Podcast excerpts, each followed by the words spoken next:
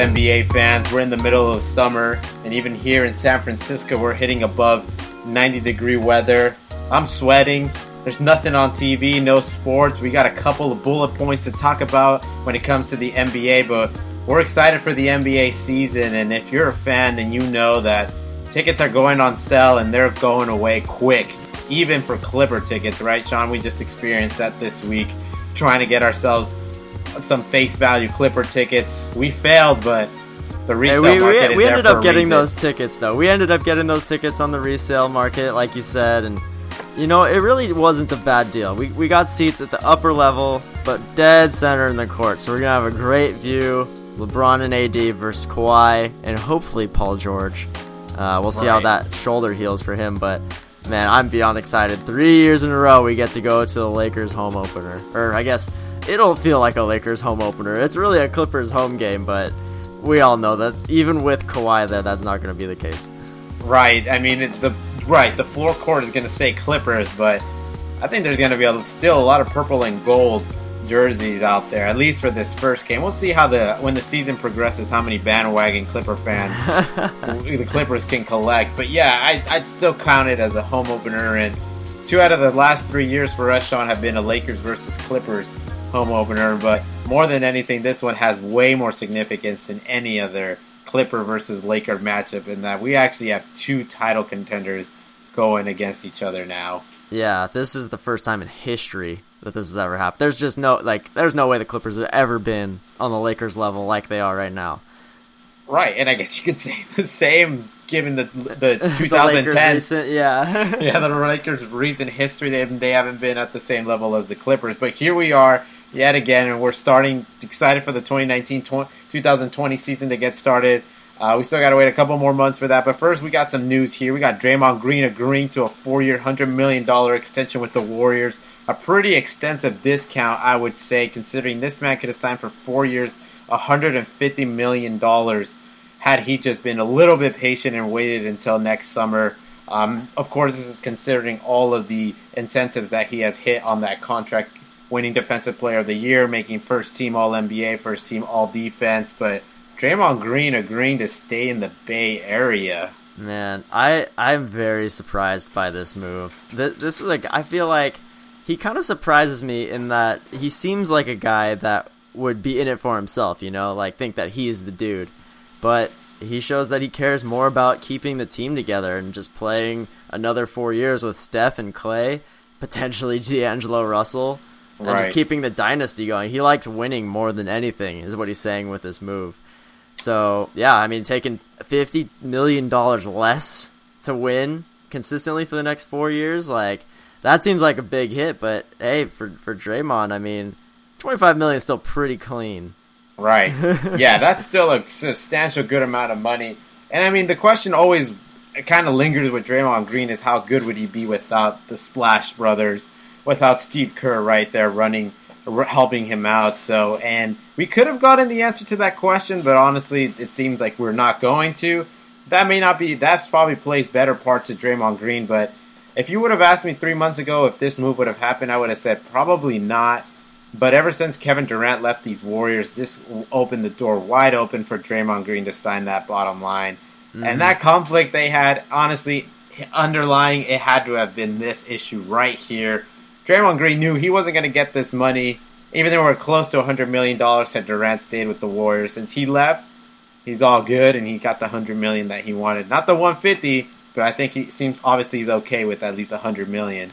Yeah, the Warriors have treated him well, so it's kind of him doing them a favor back. You know, it's like you're gonna be paying luxury tax for the next four years again, but maybe you pay a little bit less by not having to pay me an extra upwards of ten to fifteen million dollars a year.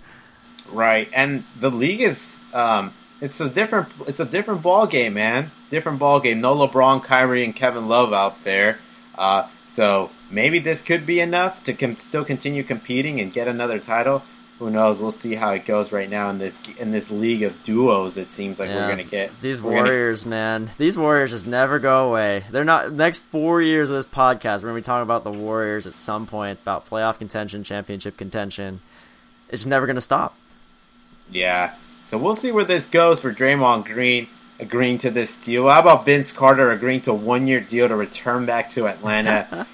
Vince, Vince Sanity just never stops. It keeps going. Never this stops. dude's going to keep playing until he's 50, probably.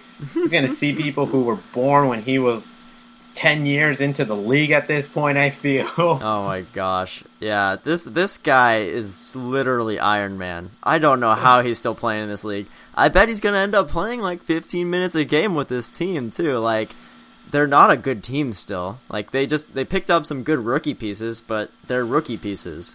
So right. Vince Carter's still going to have a role in this team, and he probably picked Atlanta because I mean he must like the culture there, might must like grooming these young guys into what could potentially be a very good team a couple years from now. And you know he still gets to play a little bit because they're not very good, so right. it kind of works out for him. And yeah, you kind of hate to see how he's not really going to win an NBA title, um, but you know I, I guess he's okay with it. Yeah, this is a guy that loves the game of basketball, and I mean, not to disrespect the guy here either. This was no, I think, sympathy signing. I mean, Vince Carter brings some value even at 15 minutes a game. He's a he's a great he's a decent shooter for this mm-hmm. Atlanta team. That's all he's got to really do out there is just catch and shoot, catch and shoot, 10 to 15 minutes a game. Yeah, give us the occasional, team. give us the occasional Vinsanity dunk. A little, give us a little reminiscence of uh, what the early 2000s were like. right, maybe during warm-ups. yeah, I'm, I am surprised though that Toronto didn't re-sign him for his last year. You know, like this is this has to be his last year. Uh, right. Uh, I'm surprised that Toronto didn't want to do him that do him that solid. Yeah, yeah, that's a good point there. I don't really know what the answer to that would be, but how about this one? This is a this is quite yeah, this is interesting here. Clippers closing in on hiring Tyronn Lue as an assistant to Doc Rivers this is the NBA, man. If you you're a successful coach, you can even get coach of the year, win an NBA title, and then years later you're you're second fiddle. You're the assistant coach, and I mean it's been seen before. Mike Brown didn't get the NBA title, but he's an assistant coach to Steve Kerr, a rookie coach. Maybe right. not quite as dropped down as Tyronn Lue might agree to, but I mean, what do you think right here? What are you thinking of this? I mean, Man. it's a great move for the Clippers if they can pull it off. I mean, it sounds like they're going to. I, I don't see any reason why not. I mean, I don't. There's no head coaching jobs left open, so Ty Lue might as well come on with the Clippers and being the top assistant, not just any assistant, the top assistant to Doc Rivers. That's got to be a pretty significant role on the team. Like pretty much as close to a head coach as you can be in the league. Mm-hmm. And man, the, the Clippers front office just keeps looking better and better. I don't know if this like moves the needle at all as far as championship contention or not. I mean, I feel like the the coaching style Doc Rivers had and the staff that he had last year is alongside now adding in Kawhi Leonard and Paul George is good. I don't really know what Ty Lue gives us extra. I guess you know, like, did we right. need Ty Lue there to be an assistant? Like, what what value does he add? I'm not I'm not really sure. Yeah, it's hard to really quantify that or see it in tangibles until we actually see this team on the court and see what they're missing and see what Tyronn Lue ends up adding. But yeah, you're right. At the end of the day, the thing that's really moving that needle is players, right? So, yeah, but the Clippers like, already have that talent. Yeah, the coaching system is already spot on. Like this team could not have been better coached last year. Mm-hmm. So I don't really think the one thing where he might add value is that he knows LeBron James very well. And if you're mm-hmm. talking about trying to compete against the Lakers, maybe he can offer some insight on what works against LeBron and what doesn't. What gets in his head. I don't know. Maybe. Maybe that, that's that's all I got uh, honestly about Ty Lue. Maybe that's how Toronto won it last year, right? That yeah, Patrick McCaw Patrick gave McCaw. him that tiny, that tiny point zero one percent edge yeah. to win Game Six. Yes, it's like so. Kevin Durant's ankle's weak, you should try to get him on that side. right, exactly. Oh well, gosh. We'll see what Tyronn Lue, but what a what a kind of a drop, I'd say. Just like a to go from like being one of the hot head coaches to potentially hire. You're on the way to getting that head coaching job with the Lakers. It looked, right, and then all of a yeah. sudden it all just like uh, falls off, and now you're an assistant coach. But that's the NBA for you, I guess. Yeah. Um, how about the 2019 and 2020 NBA schedule starting to leak, and then the NBA having no choice at all but just to release the whole damn thing. yeah. Welcome to the age of the internet, Reddit, and leaks, man. You cannot hype anything up. You can't leave fans fans suspenseful because you know what? We don't want to wait. We don't want the suspense. We're gonna leak it and get right to the details. Yeah, and we thought we were hardcore NBA fans. You know how much work these guys probably have to put in to figure out where, like, what these schedules are gonna be way before they're supposed to be released. Right.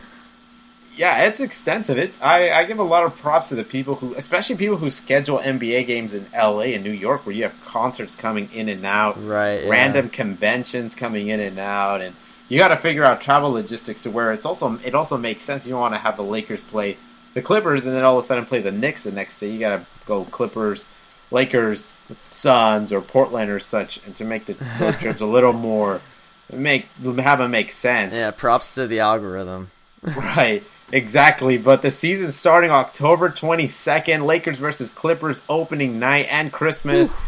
Thank the Lord for this NBA season 'cause we got Lakers versus Clippers four times, Warriors versus Clippers four times, Lakers versus Warriors four times. Man, so mm. good. I, I'm so stoked that they made Lakers Clippers opening night again, um, as they did two years ago when we saw Lonzo Ball's debut. Right. Turned out to be a dud. I have much higher hopes this time around for a better game. Yeah. And then on Christmas too. Like that's really cool. I don't think the Lakers Clippers have ever played each other on Christmas. That's gonna be a really epic showdown as well. yeah, I cannot possibly think of a reason why they would. Maybe Kobe versus Elton Brand back in That's, those days. that's not even yeah. yeah, but even then, I think the cat, the Kobe versus Shaq, like that dominated Christmas for a couple years there. So I think that's. po- I don't think there was any chance there was a Clipper game in that little bundle of years. So Right. no way. But I mean, revenge games, homecoming games, that's still a thing in the NBA, and we got a bunch mm-hmm. of those with Russell Westbrook returning to OKC against Houston Rockets January 9th, Kyrie Irving coming back to the Garden November 27th, as well as Anthony Davis coming back to New Orleans. What's their stadium called again? The Smoothie King Center. The oh yeah, the King Smoothie Center. King Center. That's a good memory. yeah, Anthony Davis coming back to the Smoothie King Center. Yeah, that's a Kristaps big day. Mm. Porzingis, New York, November fourteenth, with his Mavericks. Those are some key dates right there to Yeah, remember. what I'm I'm think out of all of these four, I'm most looking forward to Anthony Davis going back to New Orleans and just seeing those fans just totally destroy him. And Zion That's true. Williamson's gonna have to step up, man. He's gonna have to show New Orleans that they still have something to be hopeful for. Right. And honestly, this game is going to totally be more sided towards New Orleans. I think those young guys are going to come out because it's not only You really just think Davis. the Lakers are gonna get punked by these young Pelicans? I think it's possible. I think it's possible. I've seen LeBron Eh. turn it off, and I think this might be one of those games where the energy just becomes too big at at the start, and they just kind of throw in the towel in early. And Lonzo, Ingram, and Zion have themselves a hell of a game. Alonzo and Ingram and Hart are all gonna have revenge games on the other side too. Like they're they're gonna be angry for just being those trade assets, you Right. Know? So they yeah they could come out fiery, ready to go. And yeah, to your point, this is only a little over a month into the season, so this could be like you know these LeBron quote unquote super teams don't really ever seem to come to form until like midway through the season. So if you're talking just one month in, it it could still be looking ugly for the Lakers, honestly. I think so. Even though uh, I forgot the exact stat, but it looked like the first ten games for the Lakers were going to be pretty, pretty lax Aw. for them. Man, they're just giving them every excuse to win this year, aren't they? yeah, and I mean LeBron's a pretty lax guy. You're right when it comes to the start of the season, especially with the when he comes with a new team. Yeah. Um, I think they still they still start off pretty hot, but I do see them losing this New Orleans game. I think Lonzo and Ingram are really going to bring that energy. I think these guys are upset, genuinely upset, and the way they were treated last year, at least the last six months, I wouldn't consider it good. Yeah, yeah, that that will be a, definitely the game to watch that day. I'm sure it'll be on ESPN or TNT. We'll definitely be watching it. Out of these four teams, out of these four games, I should say, who do you think's going to get booed, and who do you think's going to get a standing ovation when they get announced on the floor? Oh, I think Anthony Davis is going to get booed for sure. yeah, Yeah. oh, there is no doubt about that one. That one's easy. That's Russell easy, Westbrook is getting a standing ovation. Okay, Yeah, Kyrie fair. Irving, You, it'll be some spotty standing ovations, but honestly, it'll be reactionless. I think, and same with Kristaps Porzingis. I think it's just gonna be a little a dud, all hype, but no, but no substance. So the thing, I think that Kristaps and Kyrie will get booed. I think Kristaps is going to get booed because New York fans are some of the most passionate fans. I mean, you see them come out every NBA draft and just they just are so distraught with every pick the Knicks make, like they just destroyed the franchise again. so I can totally see them booing Kristaps. And then for Kyrie, I mean, the Celtics have every reason to be mad at Kyrie. He basically stunted the growth of both Jayson Tatum and Jaylen Brown and that team didn't accomplish anything that it was supposed to do. Like it had one of the most promising lineups two years ago, and he leaves them with nothing but a second round exit last year. That's true. That's a good point. I just don't think there's enough bad blood in there. I think the bad blood kind of was cleared out of the air. I don't know by, you... by like February. I think February Boston no. realized this is not a good team, bro. If you, I bet you, do you remember that Marcus Smart interview? I bet if you ask any player that was on that Celtics roster, they would say that that was like the worst team chemistry they've ever had last year. Like, and, yeah, and I'm sure it was. I just don't think Boston Boston fans care anymore about this guy. Yeah, I think it's just kind of irrelevant. Like I feel like they're a little hurt. that's all. That's what I'm saying. Yeah, I could see that. I definitely yeah. could see that. I think it's going to also depend on how hot this Celtic team comes out of the gates this year. So November twenty yeah. seventh. By then, what you think they have? What like ten or fifteen games in? Ten games? Yeah, yeah, probably like twelve to fifteen games by that point. Yeah, yeah. So we'll see. We'll see. We'll see where they're at. Mm-hmm. Yeah, but, all, all great games to watch. So I'll, I'll, be so excited to watch those. I mean, the, the, some of these are going to be blowouts. Like Houston versus OKC is not going to be a very good game. I don't even think Dallas versus the Knicks is going to be a very good game. No the, way. But th- that no, that November twenty seventh, where Anthony Davis goes to New Orleans, Kyrie goes to the Celtics. Those will both be very good games. So that that is the date to watch for. If you're if you're an NBA fan in any capacity, don't miss November twenty seventh. Yeah, it's so funny how the homecoming games have sort of started with Le- it's LeBron has just culturally changed this league this decade. Like the whole, I mean, the decision. I yeah. mean, everybody now publicizes Oh yeah. Hell, he, I mean, even on LinkedIn, when people change jobs, they not publicize them like they're freaking LeBron or uh, Kevin Durant writing a piece on the Players Tribune. like, it's just so funny. Like this homecoming game, this is totally a LeBron thing that got started, and now it's just gone to another level. But I, I love how Kawhi Leonard's like the anti-icon. You know, right. like he he goes into his press conference at the Clippers. He's like, I don't have an Instagram, so I didn't even announce anything. right. Like he's like the most opposite of that way. He's almost trying to like balance it. You know, it's like him and LeBron are the perfect yin and yang. So it's perfect that the Lakers Clippers matchup's gonna be them two duking it out. Right. I love the answer where he was like, well, I forgot he got asked something about the context of like whether he's a Laker fan, and he's just like, oh, see, I was an Allen Iverson fan. Yeah. yeah, he's like, oh, me, me and Paul have been Clippers fans our whole lives. Like, yeah. but yeah, I mean, I could totally see it because you're right. He is that just complete opposite of Kawhi Leonard. So good. But anyways, let's go into the second segment here is like let's break down the breakout candidates because this year you know rosters are set up. We have a really good idea or we have good projection idea of like what the lineups could look like once the season gets going. We have some guys who are who are running in most value for most improved player and they're returning back and rosters have changed. Uh, uh, uh, pecking order has changed. So Sean, why don't you break down and give me your first breakout candidate yeah, sure. Year. Yeah, you want to go like I'll do one, you do one. Does that sound sure. like? All right, yeah, let's do that. So my first one, I, am really excited about my list. By the way, I, I, don't know about you, but I have a lot of faith in these guys. My my first guy on the list, and th- this might be a gimme, but I'm going with Pascal Siakam.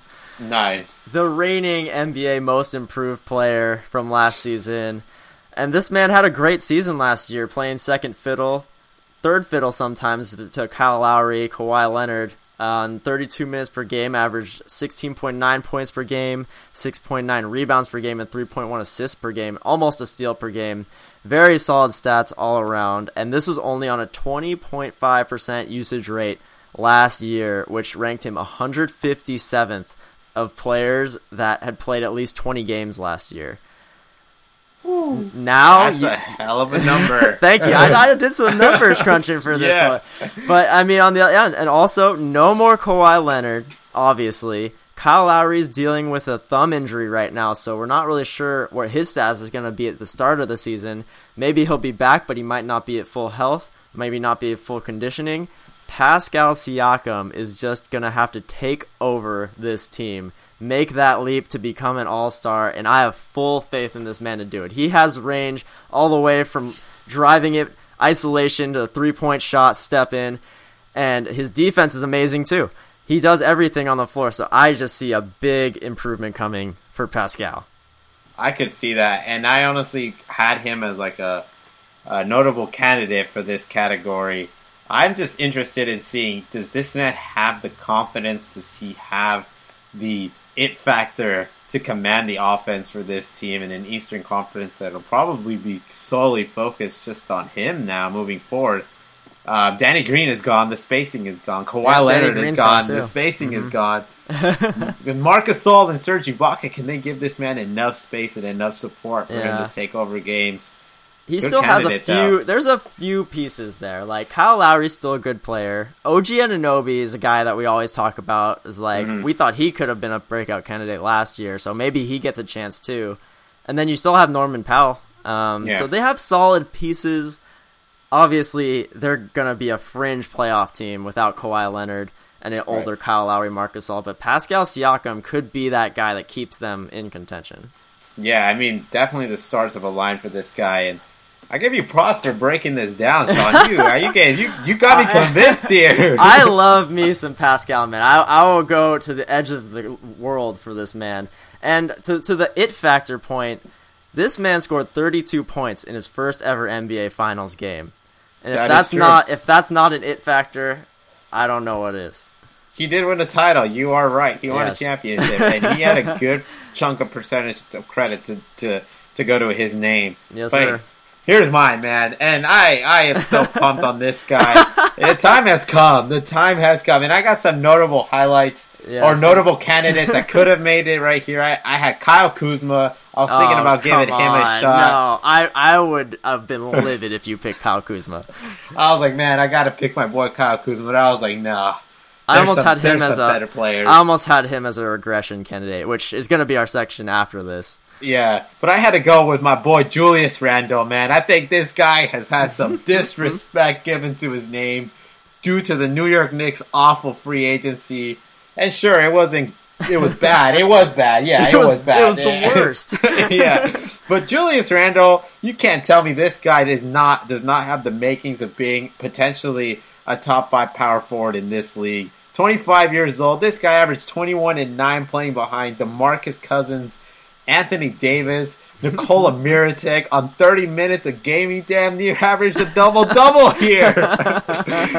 I mean, to close this year when Anthony Davis was going through his phase, he was going 25 and 9 a game. Man, from That's March 1st all the way until the end of the year, 35% from three, 50% from the field. This guy is on fire when it comes to anywhere between at the basket to 15 feet away. I mean, this guy even had a 45 point game. When you look at the New York Knicks off roster, it's awful, beyond awful. I mean, sure you got some forward competition between Kevin Knox, Taj Gibson, Bobby Portis, and Marcus Morris. These guys are kind of decent players, but they're not setting a chance against Julius Randle. This man's going twenty six and nine, if not twenty six and ten next year. Whew. I I, wow. I am on the Randle is, train. Wow. The one bright spot for the Knicks. That is so tough for me because we both know how terrible the Knicks are going to be next year. All the more reason is, why Randle's going to. Is this an offense that can sustain a 26 and 9 guy? Oh, because Randle's just going to go through, man, and clean up the boards and get putbacks like there's no tomorrow. I just feel like they're gonna be in so many situations where they're like behind by 20 points going into the fourth quarter that they might not even play him that much. like that's my only concern with this is that I just the team is so bad. Like I I am a believer in Julius Randle. I have been since he was on the Lakers. Like I was upset when they didn't re-sign him, and then when the Pelicans didn't re-sign him for whatever reason, maybe he doesn't like Brandon Ingram or something. Mm-hmm. and then like I don't I don't know. It just I've always been a believer in him, but to be on the Knicks and like that you know that that horrible coaching staff and ownership is gonna force minutes to guys like Taj Gibson and Bobby Portis. Like, why why are we paying these guys? We're not playing them. You guys better play them. Like he, they're gonna eat into his time. I feel. I just I can't buy into him getting 26 points a game. No, this man is happening, and I guess I could see that point. But Taj Gibson, let's be real, this guy's 34 years old. Marcus Morris, this is guy's a buyout candidate.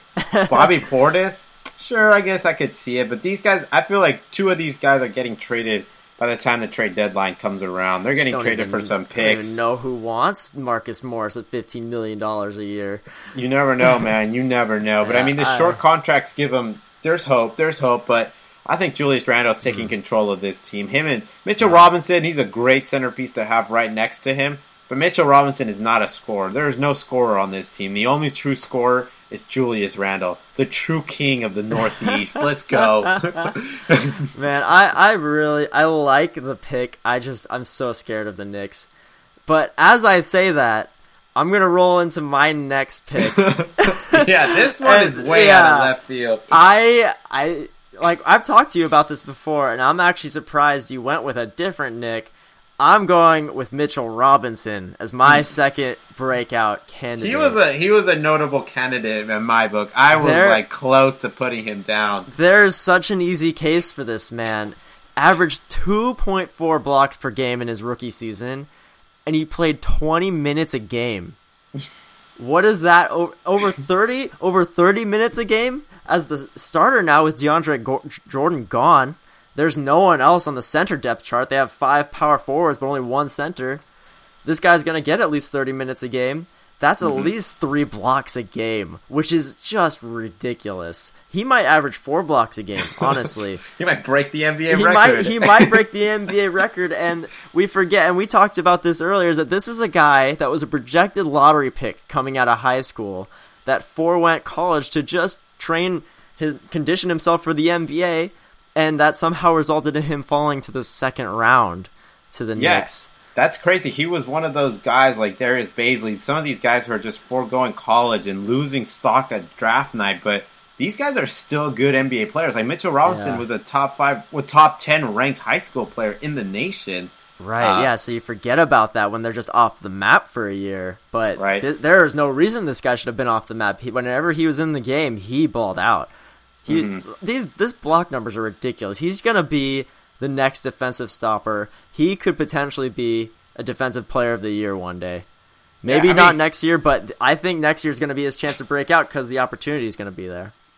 He could be the DeAndre Jordan, what DeAndre Jordan, I guess, was like six, six to seven years ago. Right. Um, he was. It's hard to argue against this because I was so close to also putting him down. I know. When and, I saw you didn't put him down, I'm like, oh, that's my easy third pick. I, I was gonna, I was trying to think, think of what other route I wanted to go, but yeah, Mitchell Robinson. I, I love this kid. I think he's gonna be amazing. I think he's his deep. I'm really excited to see his defense. I think that has a better chance. I guess his one flaw is like, can he do, can he do enough on the offensive end to stay on the floor for the New York Knicks? And at some point, I also want to say, does that even matter? like yeah. for this team. It doesn't really matter, but I mean, yeah, I, I could see him being competition for Rudy Gobert for that Defensive Player of the Year. I, yeah. I feel like he does a similar type of thing. Yeah, and I think there's a trend here with our picks here is I think the league is going back towards a center and a true power forward combo, which would help Mitchell Robinson here because I guess another weak part of his game is can he keep up in this game of switching in this yeah. game of going small and he might get exposed there. I haven't really seen enough of him to say confidently that he can play in that type of game, but at the same time, like I said, I mean, when you're playing the 76ers who are going to going with Joel Embiid and Al Horford, and a lot of teams seem to be going that way, including the Lakers and the Clippers, when they're mm-hmm. playing a true center and a true power forward. Um, that might help out his game and stay really make help him stay on the floor for 30 minutes plus. Yeah, no, that's true. That's a great point. I didn't even think of that. Yeah, the the shift that the league seems to be going a little bit, um, that can only help him. So right. I mean, yeah, while the Knicks are going to be awful, they have a few pieces that I'm excited about, and yeah, Mitchell Robinson. I'm going to be watching his block numbers from day one. yeah, let's see where that goes. But continuing that trend, like I said, it seems like we're choosing power forwards a lot. Yeah, because right. I think this is where the league is really going to help these guys uh, really get back and play that natural position. And one of those guys is Anthony Davis, a dude who is a power forward, not a center, a true guy on the floor, on the block. 25 and 9 last year through 56 games where he played 96% of his playing time at center. And that's important mm. to note because two years back to back prior to last year, this man was a 28 and 11 machine where he played 40%, close to half of his playing time at power forward. And he wow. made it pretty clear that that's the position he wants to play back again with this Laker team. And I think they're putting him there, hence with the signings of ja- JaVale McGee and DeMarcus, DeMarcus Cousins. Cousin, yeah. So if this guy's back at the power forward position, I definitely think he's going back to not only being a 28 and 11 machine, but I'm saying it right here now. This man's going 29 and 12. Ooh. He's the first option on this Laker team. This guy scored 61% of his dunks on assists, and that's last year with the ball coming from Jrue Holiday. Let's look at JaVale McGee, who had 78% of his dunks off assists from LeBron James, and yes. that's the number I can see Davis getting closer to. And as a result, I mean, this guy's going 29, potentially pushed to 30 points a game, and he's coming back as an MVP candidate. He's heard the name mm. Giannis too many times. He wants to be called the best player in the game.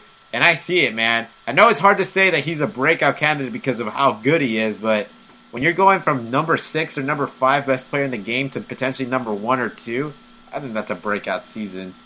I really like this pick, and I had the same thought as you. I I was like, man, like Anthony Davis, I feel like he's gonna just explode with, with LeBron on the floor.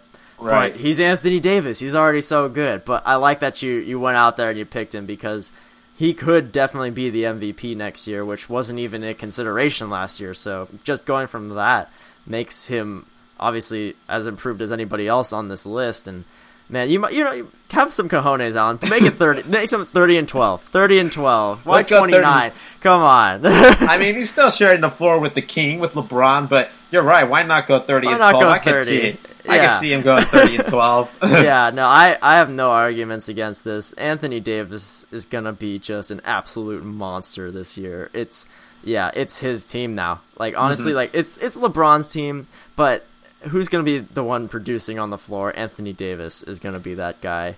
Yeah, and I think if this Laker team wants to really win some ball games, it's got to be Anthony Davis, your best player, your number one option. He's yeah. he's just got to be. I mean, sure, you can have LeBron James handling the ball most of the time, but Anthony Davis is your is your your chunk, the chunk of your team right there. Right. I, I love the point about mo- him moving to power forward too. That that is gonna be huge. Like the numbers speak for themselves right there, and the yeah. fact that they do have two true centers, like he won't have to play that very much. Maybe maybe he has to go to center when they have to go small ball against a few different teams, like the Warriors, maybe.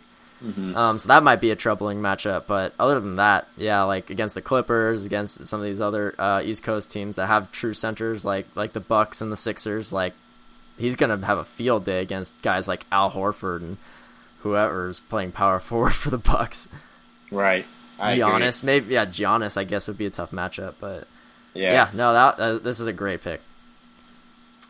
So moving to my third pick, and this this might be a guy that flies a little under the radar, but yeah, I, I was a I, little surprised when I saw this uh, name. I, I have a lot of confidence in this guy. I, like what I saw from him last year, and this guy I'm talking about is Bam Adebayo on the Miami Heat. Interesting, interesting. Yes, their new starting center now that Hassan Whiteside has been shipped off to Portland.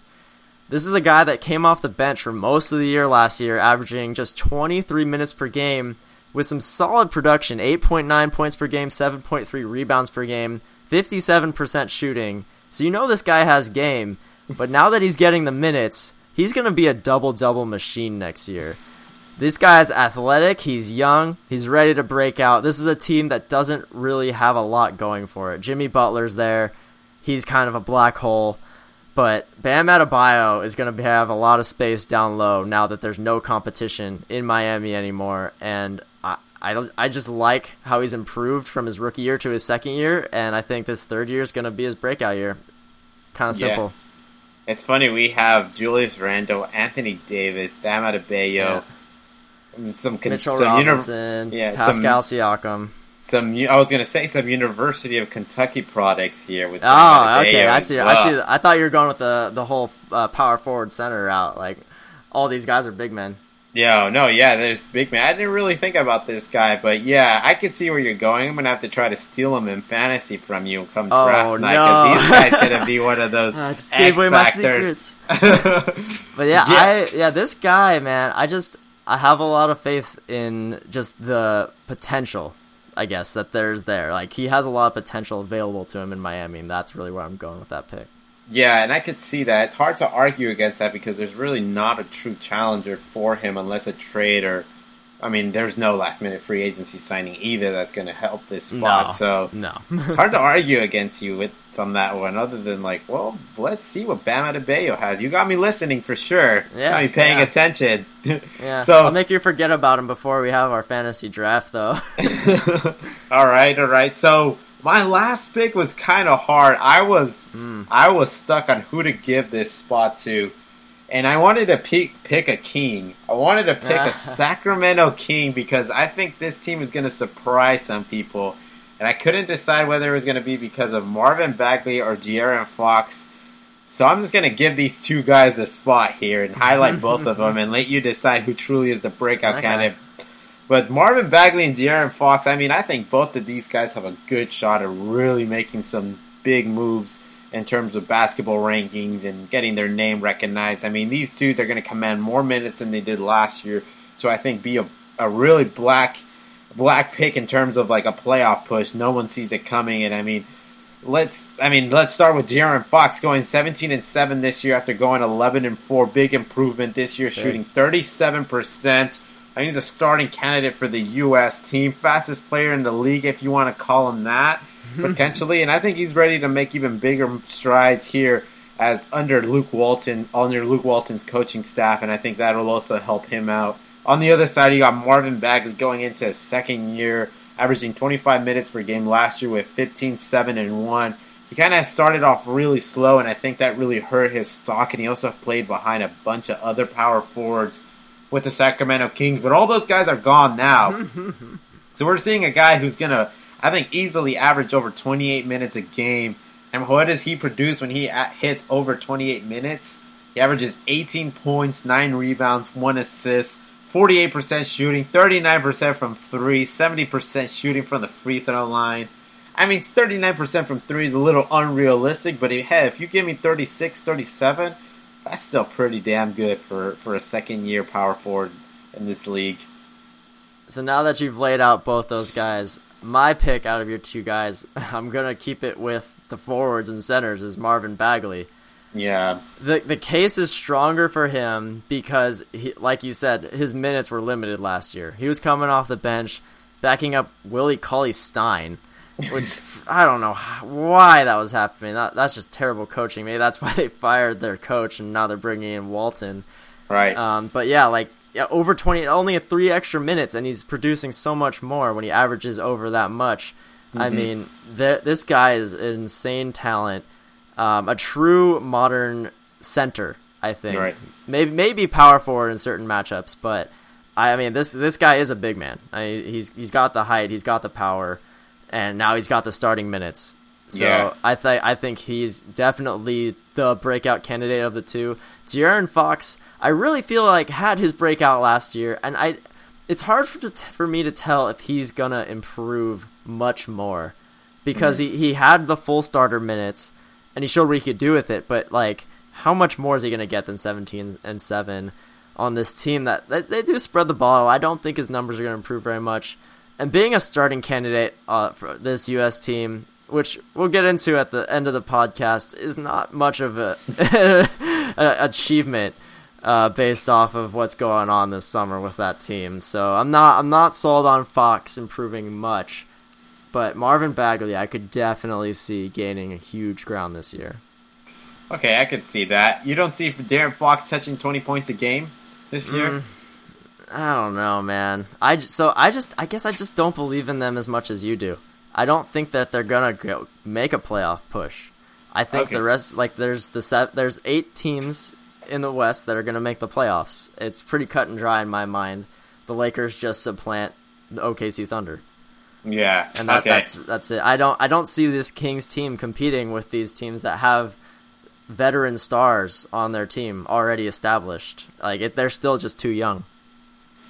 Well, Sean, when they come knocking at your door, messing up your playoff projections, you know who to turn to. You know oh, who God. told you I, it was coming. I already know who you're gonna put them over in the playoff rankings, and I can tell you you're already wrong. but we can we can save that for a future podcast. All right, that's fair. That's fair. and I mean, I guess you're starting to steer me more towards Marvin Beck, but I'm I I am right. I also still just feel tied about these two guys, but I definitely wanted to put a king here in this last this last spot here.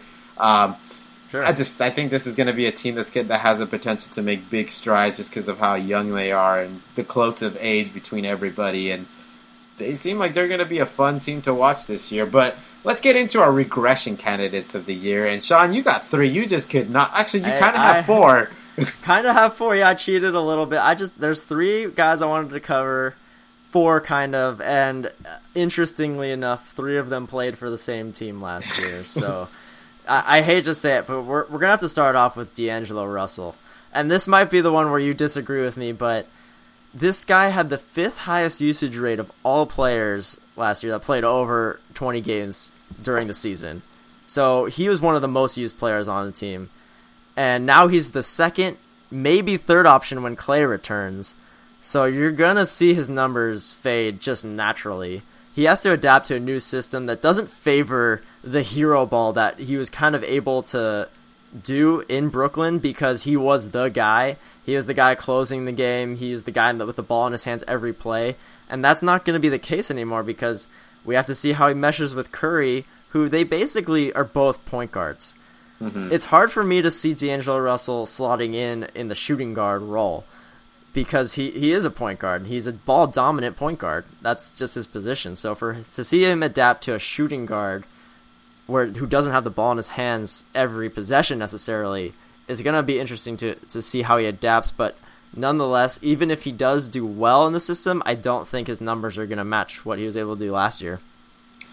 Interesting. The only thing I have I can so I kind of agree with you in the aspect that when we saw Caris LeVert just sort of had that hot run at the start of the season before he went down with the injury. It was clear that he was the guy, and D'Angelo Russell was kind of just like hovering around. So it's but I, I could see it being possible that what we saw during that sequence of a month when Caris LeVert was just dominating the the mm-hmm. game for the Nets. Yeah. That's the D'Angelo Russell we get for the Warriors. But then there another side of me says, well, he also had a pretty big surgery that year before that and it's possible that it just took him a while to really get the hang of basketball activities again and really get his body back under him as he recovered from his surgery and injuries. Mm-hmm. Um, so I'm kind of torn between those two, and I'm not sure which one to go to. But you did bring up some interesting points here, and it's true. I mean, even when the trade happened, you ask anybody, it all seemed it seemed kind of off. Yeah, right. And um, I don't know, man. I'm torn, honestly. I, I just I, I don't know which way to go. But if if I'm gonna have to go one certain way, I think I'm gonna go that I still think D'Angelo Russell, given the more time he's had now since that injury, I think he's ready to have a good. He's gonna he's ready to have another good season. Mm, yeah. Uh, well, you know where I stand on it. I I, I don't know. Uh, he's gonna have to prove it to me because what like just from an instinct perspective, I'm not seeing it happen. All right, give us one more before I yeah. Before I right, I'll give I'll give you one, and this maybe this is the. I, I'm curious which one you dislike the most. This might be it. I'm going with the tandem of Caris LeVert and Spencer Dinwiddie, and this this one stems completely from Kyrie Irving. It has mm-hmm. nothing to do with my faith in either player. I love both of these players. LeVert and Dinwiddie are some of my favorite players in the league. I love their game. I love how they just came out of nowhere and like burst onto the scene as these impact players on their team. helped the Nets make the playoffs, which no one really expected them to do that well last year. But it all comes down to Kyrie Irving at the end of the day. He is now in Brooklyn. The Celtics are breathing sighs of relief everywhere. Jayson Tatum and Jaylen Brown are finally going to be the productive players in the NBA that they were meant to be. And that only spells doom for LeVert and Dinwiddie, who play similar roles on the Nets. These are both two young guys who have a lot of promise, who are great scorers, with a point guard that just will not be able to get them the ball in any situation that makes sense.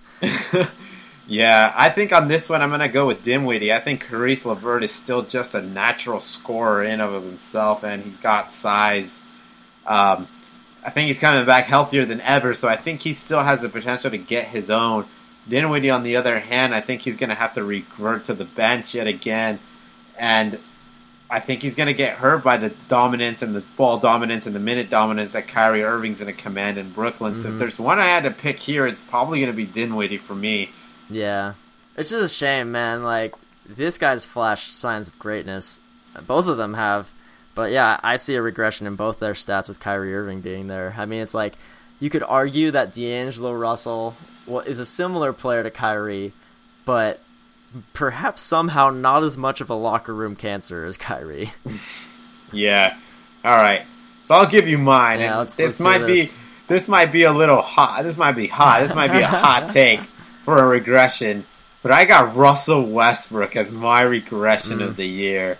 Not just so much regression, but just sort of not worth the hype. I think this guy is coming in with a lot of hype. The Rockets are coming in with a lot of hype. But I don't think it's going to all be sunshine and rainbows here with the Houston Rockets. I think Russell Westbrook is just not quite who he is anymore. Let's get some numbers going. Man, his three point percentage has not hit 30% since 2016, and it hit an all time low this last season. Turnovers has just regressively gotten mm-hmm. higher at 4.5 per game this year. Yikes. Field goal percentage this year was at a five year low at 42%. So we're talking the last time this guy shot over 42% was back when Kevin Durant was on his team. Oh, Serge Ibaka was still there. and I mean, sure, he's a driver. He's not a shooter. But he also has that mid ranger that he likes. He loves to take. Well, he's never shot that any lower than last year, around Oof. 28% when shooting from 3 to 16 feet. I mean, that's even with Steven Adams and Paul George on the team. He's 31 years old. Athleticism is leaving him. I I mean, you can make the argument, sure, like there's more spacing for him to drive the ball, but I just don't see it. And I think Russell Westbrook isn't quite the defender that he is anymore. I think he has the highlights, but I do think he lacks us on the defensive end. And I don't think he brings the things that that Chris Paul brought um, to counteract what James Harden brings to the Rockets day in and day out. He's just not quite that jump shooter. He's not quite the great decision maker that Chris Paul was when it comes to moving the ball. So I think this guy's going to experience a regression, and I think the Houston Rockets are going to suffer a bit as a result. well, I mean, all those numbers you brought up speak for themselves. The turnover so high, the field goal percentage so low. So I guess, are you making more of a case of he's going to regress even further? because it seems like he's already regressed. Yeah, I mean, he's. I think. I think there's a chance he's going to regress even further. Yes, Jeez, and I think and that's they, just, uh, already at career lows. And he's bringing the Houston Rockets down with him. I think we're going to see a situation kind of like what we saw with the Celtics last year, like sort of this hype, and it's just not going to quite live up to that. Houston Rockets. I wouldn't be surprised if they're a first round exit team. Woof. I said I mean, it. I mean, I can't argue with you because there's so many good West teams. Like any team could be a first round exit team that should be a title contender, honestly. But yeah, it's just it's sad to see how fast the regression happened for Russell Westbrook. He's still getting his triple doubles, but they mean less and less every year. The efficiency, I just can't imagine it getting lower than it already is. It's just that's the hard part for me. Is like in my mind, I'm like, he can only improve from here, right? 28% from the three from the mid range. That's insanely bad. Like, as I don't even understand that. Like, how could it get worse? Well, there's a guy who got a 15 million dollar a year contract who's shooting worse than this. Who's that? Terry Rozier. Oh. oh, I should have known. I should have known. Yeah. So there is hope. That's, there is that's hope, fair. I guess. yeah, but man, I, yeah, I'm gonna. Man, it pains me, but oh man, that I can't do it, man. I can't. I can't say he's gonna get worse, can I? we'll That's see how brutal. it goes. We'll That's see how brutal. it goes. Yeah, I'm gonna I'm gonna hold reserve my judgment until a few a few months into the season, maybe. Then then we'll we'll see what happens. But this is my final regression candidate, and this one pains me the most to put him as a regression candidate because I love this player, one of my favorite players last year. It's really sad to see him go from the LA Clippers, and this is none other than Tobias Harris. I'm surprised you put Does him this here. Hurt I don't want to believe. Does I don't want to believe this. I don't I, think I so. Don't I feel like you're wrong. I, I, like I want to be here. wrong. I try to talk me out of this, then, Alan, because I, I don't want to believe this. So right now, Tobias Harris, he's on, he's not on the Clippers where he had his best season ever. The first 55 games this year with the Clippers, 20.9 points per game on 49.6% shooting, and that's with 43.4% from the three. This that guy is impressive. So awesome. Just so efficient, so solid. He gets traded to Philadelphia he regresses to 18.2 points per game for the rest of the regular season, only shooting 46.9% from the floor, and all the way down to 32.6% from three. And then that was bad, but then in the playoffs, it got even worse because he only averaged 15.5 points per game in the games that mattered most. 15.5 points per game in the playoffs on 42.5% shooting this 76ers team is just not the right fit for Tobias Harris. I hate to say it. He's locked in there for five years now, which awesome for him because he's getting that max money. But right. his game, I just cannot see his game improving there when he's operating as the third or fourth option sometimes on the team. It's just the potential just isn't there for him. The volume isn't there for him like it was on the Clippers when he was able to show how good he actually is. I think this might. It's my own my for my initial thought, and I didn't believe I couldn't believe these. I didn't think these numbers were that bad. Wow, I didn't never really saw them on paper like this. All right, yeah, it sucks. Yeah. I hate I hated looking. at I was like, oh man. I think hurts. it's got to be like the Lou Williams, Dan, Danilo Gallinari, like the Clippers. Like, sure they didn't have a superstar, but they did have like these little multiple scoring threats and good shooters on the floor that might have helped him out a lot. Whereas when you look at the 76ers outside of Joel Embiid, Tobias Harris is that scoring option for this mm-hmm. for that team, and I think that coverage really hurt his game here, or maybe the lack of ball movement as well, and the the multiple options on the offensive end to score that the Clippers had versus what the 76ers had. Maybe hurt him. Maybe it's a Jimmy Butler effect. I know, yeah, the- they, I I hope so because he's gone. If that's the case, then he'll be all right. Yeah, I mean, I think the efficiency numbers of 43 and 49 might be a little hard to match up with because I think next year I think he's headed to being like the the solid second option on the offensive end. I think in terms of scoring, um, I just can't see really the scoring punch coming from somebody else. I think it's going to come from Joel Embiid and Tobias here, and then Ben Simmons at at third. Um, so I still I don't want to say he's going to regress. I think it's just going to be score. He's going to be scoring buckets in different ways and not quite as efficient. But I'm not ready to call him a regressive candidate yet. Well, if he's not as efficient, that's regression, right? Uh, yeah, but I still I could see. Yeah, okay, but I could still see him. I still think he's going to touch 20 points a game. I think it's he's still just, a 20 and 8 machine. Yeah, because I mean, if if you want to argue that Jimmy Butler was the reason that he was not as efficient because Jimmy Butler's a selfish player, or whatever then maybe there's a case to be made there. But then you're also looking at two guys, Al Horford and Josh Richardson. They're both going to probably try to shoot at least 10 times a game. Josh Richardson's kind of a volume scorer, or at least he was on Miami. And he's going right. to try to carve out a role for himself because he's a young gun that's trying to prove what he's worth still as well. I'm the only guy without a long term contract on this team. So he's going to be trying to get his own and I just it makes me worry for like what type of volume Tobias Harris is going to have if you're talking about Ben Simmons with the ball most of the time. He's the one bringing the ball up the court every time, and Joel Embiid just slows down the offense so much because he starts playing ISO. Right. It just it just doesn't seem like the best place for Tobias to show his true worth. Um, so I don't know. That that's all what I'm seeing. Here's another point. JJ Redick is gone. Who's taking those shots? JJ? Redick is gone, which means there's no spacing. I think There's the- no Tobias is taking those shots. That's Tobias's game right there. He's going to be that was. option. It was on the Clippers, man. 43% from three, man. He was so good. 32% with the Sixers, man. It's just, it's so hard for me to buy in that he'll be able to get back there with the almost a similar roster. Yeah, I don't want to believe it. I'll take you. I I'll don't take- either. we'll see how it goes. We'll see how it goes. But final thoughts to close the playoff, to close the podcast off. The FIBA USA roster. What happened, man? This is looking. This is the JV roster now. sad. What? This- I mean, everybody's gone. Everybody. Everyone, yeah. James Harden. talking- yeah. No LeBron. No Anthony I- Davis. they, they were. I, LeBron wasn't even in contention. He's too busy with Taco Tuesday. but but yeah, Damian Lillard out, C.J. McCollum, Bradley Beal, DeMar DeRozan, Tobias Harris, Kevin Love, Andre Drummond, and now the most recent scratch, Kyle Lowry.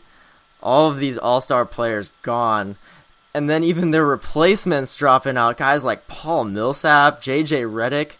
Julius Randle, Eric Gordon. You're even talking about Montrezl Harrell and Landry Shamet dropping out because they're focused on the Clippers' title contention this year. Wow.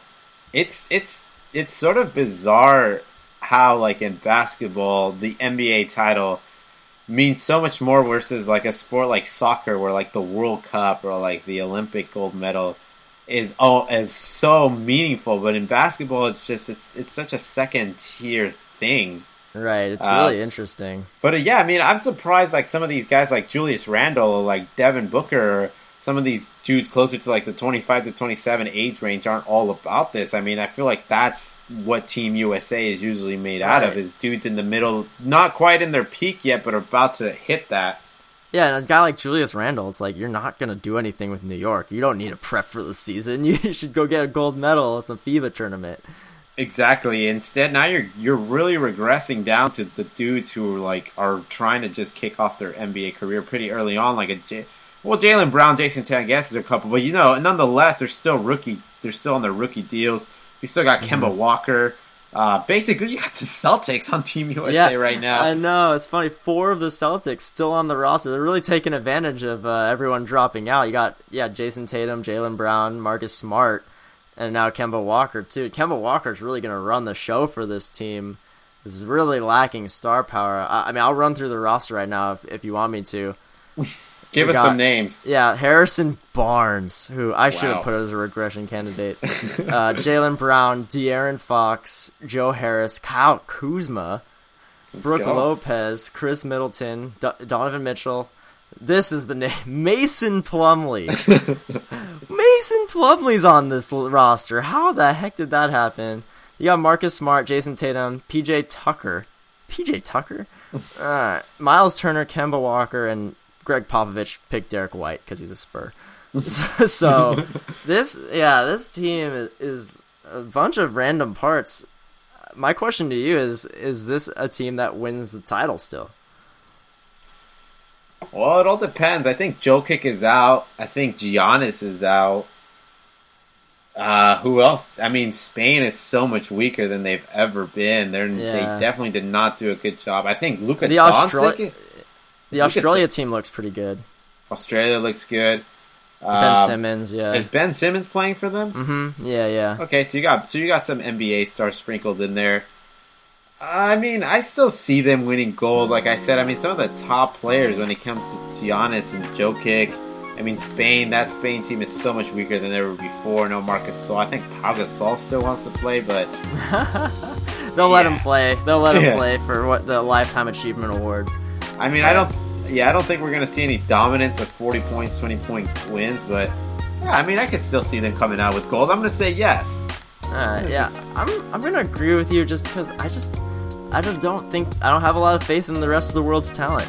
They gotta Yeah. prove me wrong at this point because like these are all still NBA players at the end of the day and on the better side of things besides Mason Plumlee for whatever reason. Um, Yeah. they they just won't play him very much. But yeah, the rest of the team looks still good.